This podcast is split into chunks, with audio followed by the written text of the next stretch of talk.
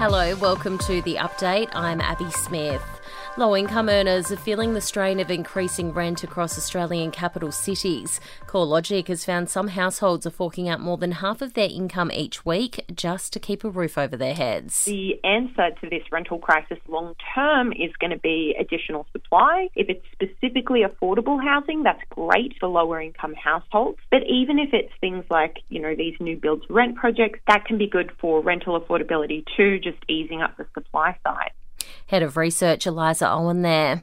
The federal government says there needs to be a national rethink about how care services are provided. A new draft strategy for the sector warns age, disability, veterans, and childcare providers are struggling to retain staff. For too long, we have undervalued this sector because in previous decades, uh, this was in large part done work that was done unpaid, uh, in large part by women and as a result, uh, we haven't had the proper economic focus.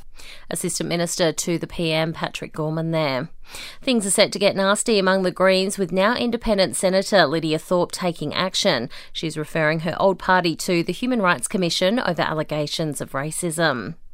Melbourne has been rocked by a strong earthquake. The magnitude 3.8 quake struck around 11:40 last night. The epicenter located near Sunbury. It was pow- powerful enough to cause buildings to sway, but there have been no reports of any serious damage. The Fair Work Commission has reportedly launched an investigation into the YMCA over claims of underpayment of staff. They're believed to be owed more than a million dollars. It's been claimed some staff were not paid for their full contracted hours.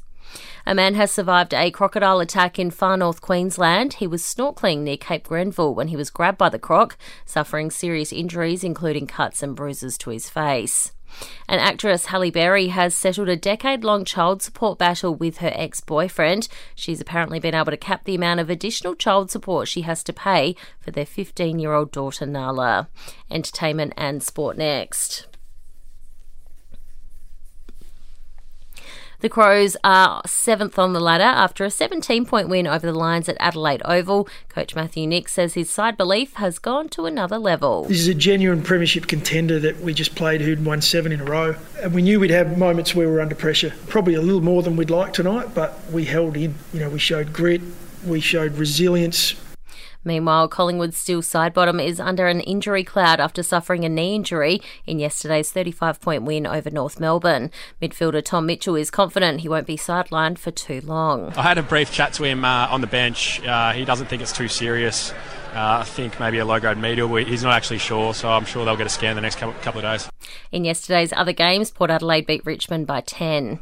To NRL, a short round with 17s on a bye due to this Wednesday's State of Origin in Adelaide. Yesterday's only game saw the Newcastle Knights thump Manly by 10 points. And in tennis, first round wins to Jason Kubler and Thanasi Kokkinakis at the French Open, but fellow Aussies Storm Sanders and Kimberly Birrell are out of the tournament. Alex de Minaur, Alexei Popyrin and Chris O'Connell are in the opening round action tonight.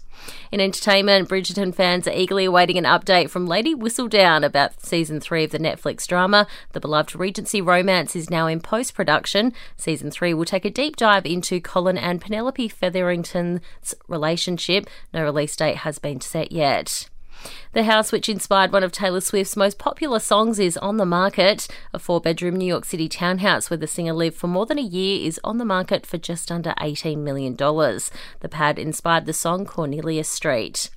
And the live action Little Mermaid remake is riding a box office wave in the US. It's earned $118 million in its opening weekend in the States. Internationally, it grossed $68.3 million. And that's the latest from the Nova podcast team. We'll see you this afternoon for another episode of The Update.